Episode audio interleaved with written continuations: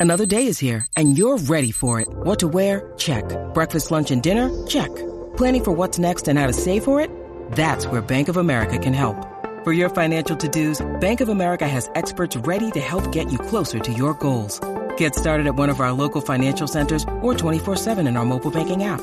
Find a location near you at bankofamerica.com slash talk to us. What would you like the power to do? Mobile banking requires downloading the app and is only available for select devices. Message and data rates may apply. Bank of America and a member FDIC.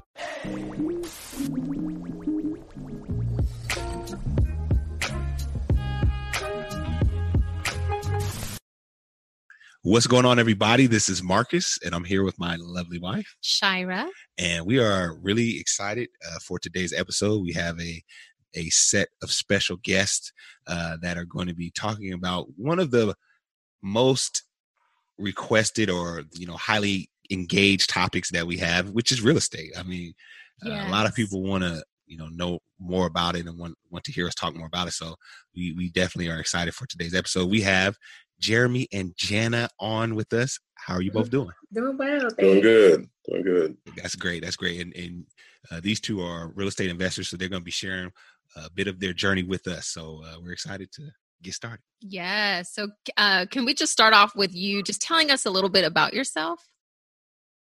Okay, my name is Jeremy Lane, and I'm from an itty bitty town called Plumeria, South Carolina. Population of maybe two, three hundred people. Yeah, and we're from Atlanta. Okay, that's great. That's great. And, and, you know what? Uh, I, I, got to talk with Jeremy uh, offline, you know, via social media, and we realized we got a whole bunch in common. Not only oh. our taste in music, but then also like the fact that we uh, are real estate investors, and we both we both have the same number of properties. I was like, man, this is crazy. Oh yeah, so, yeah, we want to definitely uh, tap into that. So, what led you both uh, to get started in real estate investing? Well, I became an accidental landlord. Okay. So I bought my first property. This is way before we got married. Uh, I bought my first property in 2007. Gotcha. Um, when I bought the house, y'all remember the Great Recession happened? Yes. So when that happened, I bought my house for it was one hundred and thirty-eight thousand dollars. When the Great Recession, this is like July 2007. When the Great Recession happened, the values dropped to maybe half. Wow. Now, at the time, I didn't really understand what was happening. I said, wait a minute, why is my house worth half what I paid for it? I didn't understand. So, what I did was I said, okay, I'm going to start house hacking, mm. right? So, when I got into house hacking, for those that don't know what that is, that's basically when you have roommates living in the house and they help pay your mortgage, or you use that money to uh, use for down payments or other investments. Right. Uh, when I became an accidental landlord, I my job. So in Atlanta, I don't know if y'all been to Atlanta or not, but yeah, the, the tra- okay, well the traffic is crazy. Even 13 years ago, the traffic was crazy. and I took a job that was about 45 minutes away, and I said, you know what? I'm going to buy another house, but I need to rent this house out because I couldn't sell it at the time because the values weren't. I still owed a lot of money on the house, right. so that's that's how I became an accidental landlord. Wow, wow, that's yeah. Great. That that's really dope. Like uh, that strategy of, of house hacking. Now, had you had you heard of anyone else doing that, or was that just how, how did you come up with that house hacking idea? Because for for a lot of people, that's well, a fairly new thing. Well, it wasn't at the time. It wasn't a term. But it just I felt like okay, I'm a single guy. Yeah. I had a three bedroom, two bathroom house. Why not rent out this space that I'm not even using? Wow. It's just it was a conversation with me. I said, you know, this is what I'm going to do to make extra money instead of working a part time job. Right. So I was like, all right, this is what I'm going to do. I'm just, but I'm going to make sure I make good use of this money. So I'm going to save it and try to maybe invest down the future, down the road. Wow, that's, yeah. That's really cool. Yes. Really cool. Yes. I like that a lot. So tell us a little bit more. So, so you are doing the house hacking before you get married. Are you still um, acquiring additional properties or did, did you do that after you all were married or? No. So at that time, when I first bought this house, um, that was a little closer to my job when I, that took, the job that I took. I was like, you know what?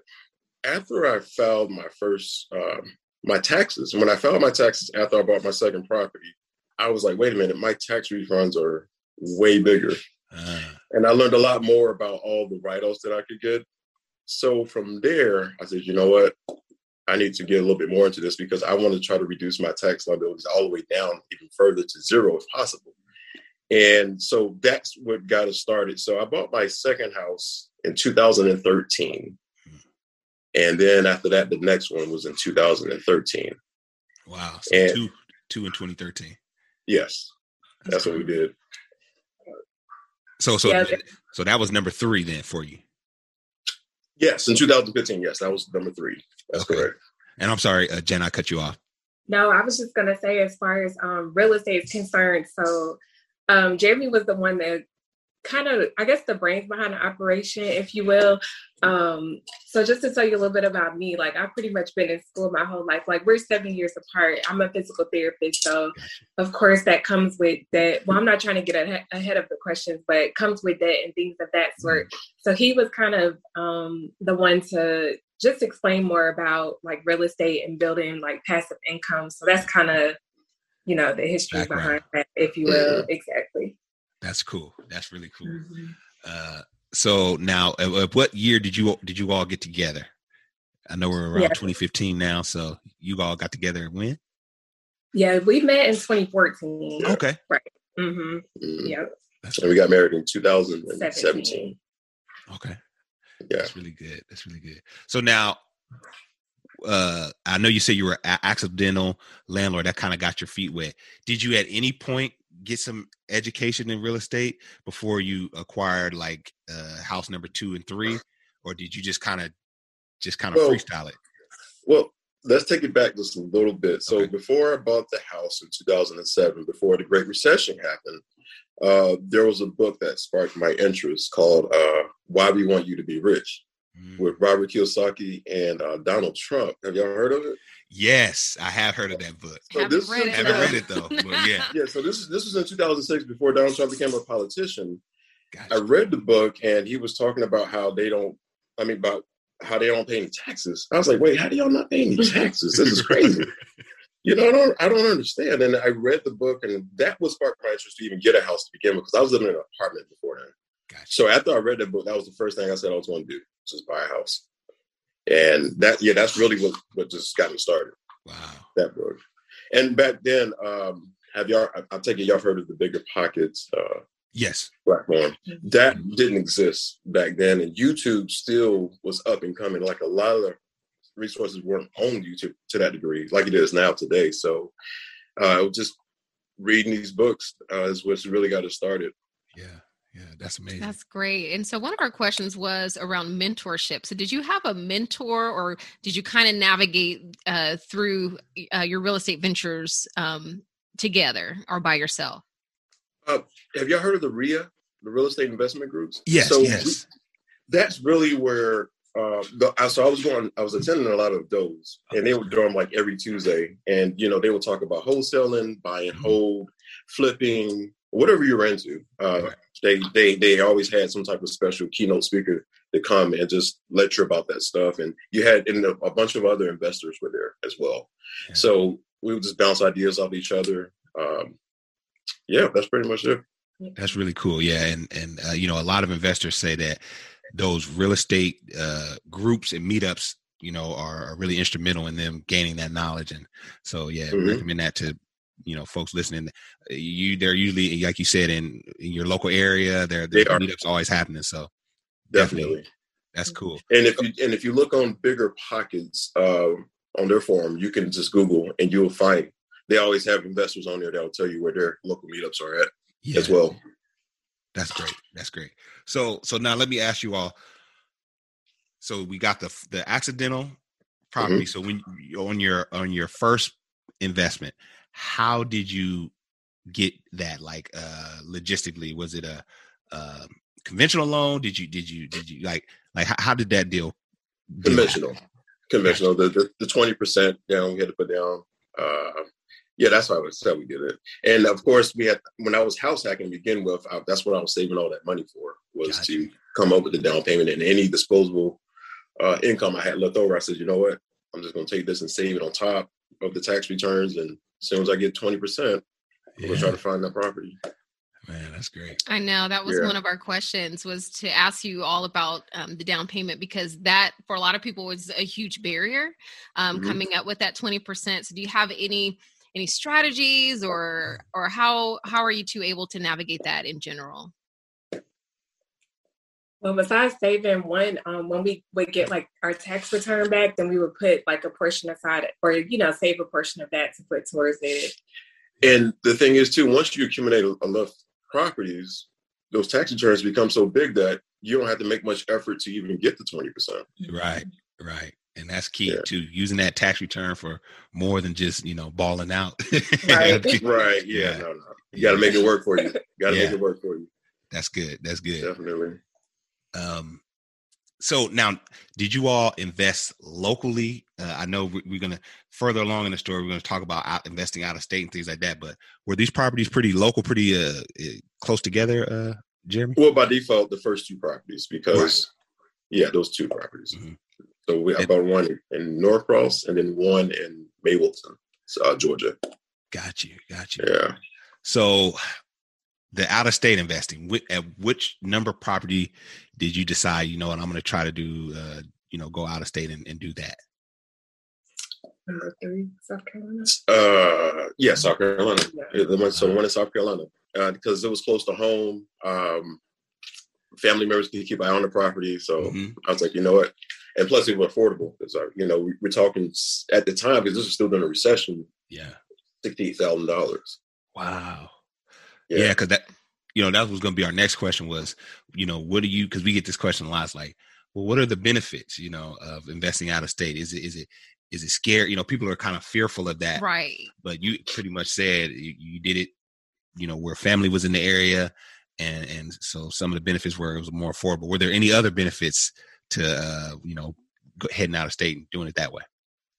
Not well for South Carolina, you know, because I was familiar with the area. I said, you know what, we're just going to buy one in South Carolina. But when we got into Alabama, um, the taxes are way cheaper Yeah. than they are in South Carolina. South Carolina has a the taxes are very high, but you can still make it work if you buy the price. I mean, if you buy the house at the right price, right?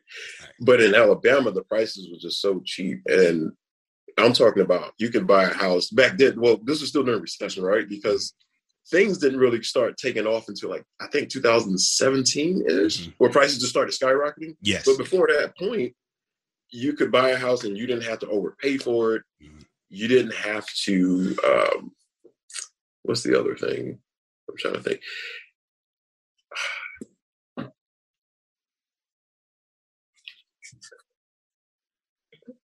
I'm trying to remember what else was going on at that time. Yeah. Uh, I know, like you're saying, it, it, it used to be a lot more affordable. Uh, Right. So you could what you could do was there were a bunch of homes that were listed that didn't need any work. I'm talking AC was done. I mean was was brand new. The roof, um, Right. the plumbing, the electrical, and on top of all that, you could negotiate the price. Wow. You can't really do that these days, right? Yeah. At this time, right? You couldn't do that. Yeah. And so that I said, you know what? We're going to take a chance and just and buy a house in Birmingham. And here's a fun fact: we've never stepped foot into the house that we bought in Birmingham. Okay, you Wow. have to tell us more about that. Yeah, that's crazy. but we okay. So I read a book from Bigger Pockets, and I can't remember the name of of the top of my head, but it was about investing out of town. Mm-hmm. And what I realized was uh, in the book, what he was saying, what the author was saying is that there's no point for you to even go in the house because, especially if you're not a contractor, you don't know what you're looking at. yeah. So what you want to do is find you a home inspector that you trust and find you a real estate investor that you trust. Mhm. So we had this whole format where we'll say, okay, if we find we, we run the numbers, and if we like the numbers, we'll send it to the property manager that we find, and we say, hey, this is the house we're looking at investing in. What are your thoughts? Do you like the area? Do you not like the area? And one of the things I want to tell the listeners is that you want to do it that way because it's in their best interest to give you the best information because they don't make money if they don't give you the right information, right? Wow. Because yeah. yeah, because it, it's ten percent of of the uh, the rent. Yep. So, but with this particular house, since everything was done, my home inspector went in. He says this house is great. He doesn't find anything wrong with it. I said, well, you know what? That's good enough for me. Yeah. The real estate investor said it looks good. Uh, the home inspector said it looks good, and the property manager was satisfied. So for me, I, okay, I say, well, I don't plan to live there. I don't see a point in going in. Right, right. Wow, so, that's that's some serious nuggets there. Okay, so let me make sure I heard you right. Did you say um, uh, another investor, maybe an investor in that area, would go to to the house? Uh, property manager, I think. Property yeah, manager. Property, oh, okay. Sorry, property manager. Okay, yeah. I'm about to say. I, okay, that would be cool too. But okay, wonderful. But that makes sense though, because uh, I heard this comic say it's like it's like when when your car breaks down and men we pop that hood. Oh, it's like unless there's a button that says off and on, like I don't know what I'm looking at. You know I mean? right. Same no with the house. Like, I don't I don't know what I'm looking. I'm not a contractor. I'm an right. insurance adjuster, right? So I don't. You know, so what's important is do the numbers make sense? Can we rent this house out at the number that we're trying to get? And if so, then that's it. Yeah. Right, right. And so um do you use property management um like services for for each of your properties or mm-hmm. are you doing do. some on your own? Okay. No, no, no, no. Our tenants do not know we exist. they, they, and, they and I like know. that. Yeah, yeah, they do not know. Yeah, I like that. And I noticed one thing I noticed, Jeremy, is like you guys are real low key. You know, Jeremy hit me on the real low, hey, what's up? You know, oh, yeah. real cool with it. You know, and I like that. I was like, you know what? I kind of want to move like that going forward. no. I like that. Um, so you hit some of the benefits of of uh, investing out of state. What what were some of the lessons? Yeah, lessons that you learned, if if if there were any.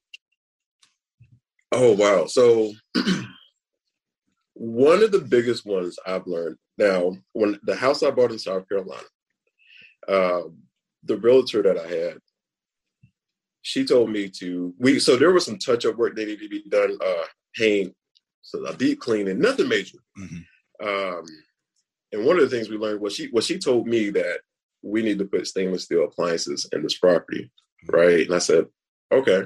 Now I'm still I feel like I'm a newbie at this point still. And, and I said, okay.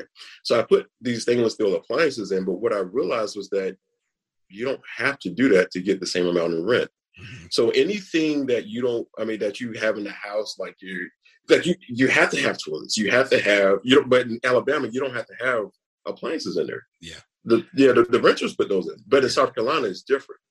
Got you. Mm-hmm. Yeah. And so what I realized is that I should have just went with black or white appliances instead because they're cheaper. Because it's all about the cash flow and what we can retain, right? Yeah. So that was one of the things I learned is just do the bare minimum in these properties, unless you're in a high end A plus kind of area. Yeah. But the I'm we're in the C class area mm-hmm. of properties, right? So what does that mean for us? Decent school districts, no crime, blue collar, hardworking class areas. That's what we look for. Um, yeah, yeah, that's that's some good good advice, and uh, you know we do the same. We're kind of in the C plus, you know, kind of you know range there, and you learn that uh, we went went into it, you know. Uh, luckily, our real estate investor was like he would give us advice, and so I was like, "Does this need to be changed?" And he's like, "You know, get a renter in there first, and if they think if they want to, you know, if they're not happy with it, they'll let you know." And it's like, "Oh, okay," because we go into it just thinking ah, we got to make this look, you know, and really yeah. a renter just wants a, a home that they can raise a family in, you know. Mm-hmm. Right. So, and also if you're going with a property manager, just take their advice, right? As far as and I didn't listen to the property manager, I listened to the real estate agent. Gotcha. And that's really not their niche. That's not their forte, right? Yes. So yeah, that's that's good. Some good nuggets there. One other thing I wanted to say now that's thought about this is the insurance. I learned this the hard way. So the house in Columbia, South Carolina that I bought, a tree fell on this house.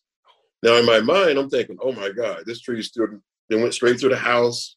This is going to cost tens of thousands of dollars. Immediately let me get the insurance company on the phone. I must inform them of what's going on. Yeah. And the adjuster goes out there. He's like, hey, um, we'll send you a check, but you're only talking about $3,000 worth of work. I was like, oh, the, the, the deductible that we had is $2,500, mm-hmm. right? So they basically sent me a check for five hundred dollars. Now here's yes, so, so here's what I learned when we started looking for other properties in other states. When we would get quotes, those uh those uh, agents told us that look, these quotes are going to be a lot higher because we have to take into consideration the property that you filed a claim on in South Carolina. Mm. And it stays with you for three years. So had I known that ahead of time, we just would have just fixed it. Just paid for it ourselves as opposed to just filing a claim. Wow, right. That's, good. Yeah, and one other thing I learned about that too is just run it by your agent first before you just call the insurance company uh, okay. and speak to an adjuster, because then they can give you advice on, on what to do. Because their job is to keep your rates low. Yeah, yeah. This this so, is some great stuff, Jeremy. Stuff we didn't even right have not even thought about. Yeah. I mean, sometimes you just don't know until like you're in that uh that situation. Yeah. Right. Um, now right. I do want to slide in and ask this, Jeremy, while okay. we're there. We get a lot of questions about the LLC piece. Should I get an LLC? Some people want to get an LLC before they get their first house. What's your thoughts on the insurance and LLC? Because in doing my research, I've found that if you if you're insured properly, you know, it, you really don't really need to get an LLC until you're, you know, dealing with large amounts of real estate. But what's your take on that? I, same thing, same thing you just said. In fact, we just have an umbrella policy. Gotcha. Uh, umbrella policy is for a million dollars. It's only thirty thousand a month, mm-hmm. um, and because we don't own the houses outright, we never did an LLC. Yeah. Uh, down the road, because of the amount of properties we're planning on getting, we, are going to look into that as we pay them off. Yeah. Uh, but yeah, we don't have an LLC. That's that's good. That's good advice. Okay, I have another question. Yeah. Okay, so say someone's listening and they're just like, "Oh my goodness, I need to get into real estate. I need to. Uh, I have to. I'm not going to keep sitting on the sidelines." Um, can you give some tips for how a person might know that they found um, a good house? So, like, how do you know that you found a good deal? Like, what are a few things that you look for? The biggest thing that I can I can say is that you must learn how to run the numbers first and foremost. Before you do anything, learn how to run the numbers because if you get that wrong, you get everything wrong. Right. You got to learn how to run the numbers. Um, but as far as where we try to find our houses, um, back to that format that I that I was saying, as far as the, the certain areas, the reason why I try to stick to the C class areas because of our price range. We were trying to buy houses that were 100,000 or 200,000. We were trying to acquire as many as we could for the cheapest price, right? And that would give us probably the lower, probably the, the, the best outcome um, with our renters, right? Because if you if you invest in a in, in a, a low class area, more than likely you're gonna have a lot of problems. Yeah. Right. But of course, if you invest in, in the A class areas, you may not have as many problems. You'll get a better quality tenant, so forth and so on. So um, that's the biggest thing that I can say is, is just learning how to run the numbers, understand the one percent rule. Yes, yes. And just for people that don't under uh, that that are listening that don't know what the one percent rule is, just for instance, let's say you buy a house for eighty thousand dollars, There, you want to at least make eight hundred dollars in rent. Mm-hmm. That's what they consider to be the one percent rule. Yeah, that's good stuff. That's a good gauge to know if, if it's even something you pursue. You should pursue. If, if you don't not getting that one percent, may want to look elsewhere. So yeah, exactly, exactly. you know, ideally, yeah, definitely. Uh, now, Sean, did you have any other any other questions? I have that that last one, but yeah, I mean, I wanted to shift gears a little bit and um, just kind of get your thoughts about how the pandemic has impacted you as a real estate investor and how has it changed your views or if it has changed your views and i'm asking this question because um, i came across an article on um, i think it was urban.org and it was a survey that found that that black and hispanic landlords are are struggling at higher rates to pay their mortgages. And despite their struggles, um, Black and Hispanic landlords are more likely to work with a tenant to help them to stay in the home. So it's like uh, landlords of color are generally more uh, generous and willing to work with folks um, as compared to those who are not. Um, but I just wanted to to pick your brain. I know we have some some thoughts on it as well. But how has the pandemic and like even the things that are going on with the um, what do they call them? I always get my memos. Moratorium. Yeah, Moratoriums, moratorium. right? Like I I just give us your honest thoughts. Come on. oh Lord. I think he's the exception to the rule when it comes to that. I ain't mad at it. No, it's a no nonsense policy. Right? Yeah, so you um, what I've learned early is that you have to be no nonsense, right? Fortunately, we haven't been impacted by the pandemic. That's good. Uh, only on one of our properties was um, the lady, uh, one of our tenants, she was late on the rent one month, but she caught up and it's been smooth sailing ever since. But uh, there was a saying I learned from this uh, old old landlord. He told me this. He said, "If you give a rat a cookie, he will later come back and ask for a glass of milk." right? yes. the, the way I see it, I, I understand this is hard times, but the thing is, is if my tenants are good to me, I try to, my best to be good to them. If there's a request for something to be fixed, I try to get it done as fast as I can within reason. Uh, but some people will not try to pay you. I mean, they, they just won't pay you. Yeah. They, will try to take advantage of that. Yeah. I don't know if there was something on Instagram I saw the other day where a landlord said his tenant didn't pay for two years. Right? Mm. She didn't pay rent for two years. Now he went in live with his camera and it was time to, to evict her, right? But her nails were done. She had an iPhone, right? I, and I'm sitting here like, uh, I'm willing to work with you if you're willing to work with me. I'm Yes. willing to come down on the rent because after all, the mortgage payment is significantly less, lower than your actual, the actual rent. So Right. just so we can get past this, I'm willing to let you stay in the property, but you know, you got to Yeah. do something, Yeah, you know, because if not, then we have to take the loss, exactly. Right. Yeah. you know. So, but yeah, you're gonna have to be no nonsense. I, I my the property in South Carolina when I first got it, uh, we had a tenant that was um the guy. I think he was roughly 28, 29. He was always late on the rent. Now I didn't mind him being late on the rent because he always paid the late fee. Yeah, That's money we more. don't account for. That was cool. But Mhm. then he started getting even further behind. Uh, These tenants don't, like I said, they don't know that we exist. But I will look them up on Facebook just to see who, who they are. right. And then this time he was a month behind, and I saw that he was literally eating lobster at Disneyland. I was like, wait, so he can't pay rent, but he's eating lobster in Disneyland. Oh man. Mm-mm. And you know, the younger generation, they love posting their lives, everything Yeah. on, on Instagram. I was like, oh my God, like, are you serious right now? He I, and I called the, uh, the, the property manager. I said, he has to go. Yeah. You got to go. uh, no, no, no, no, no. So that's the thing I've learned is you have to be no nonsense because if people will take advantage of you. yeah. You know, unfortunately, that's the way it is. That you can't know and, and let it be known up front. You know Mhm. what the expectations are. Yeah. You know. Uh, yeah. I, I can I can agree with that, man. I think, like Shara said, we, we we're just forgiving people, right? Black and brown people. We just we got, we got too much heart sometimes. You know what I mean? Yeah, no, yeah, yeah, that hard to get you in trouble. right. it will get you in trouble. Yeah. Yeah. Right. Right. I think that that's good advice. Yeah. For sure. We can leave it at Yeah. that because that's good advice. So- so- Absolutely. so we want to know like what's next for uh for you both you know as far as real estate what, what what's the ultimate goal uh with your real estate investing I think the goal, what do we say? 10 properties?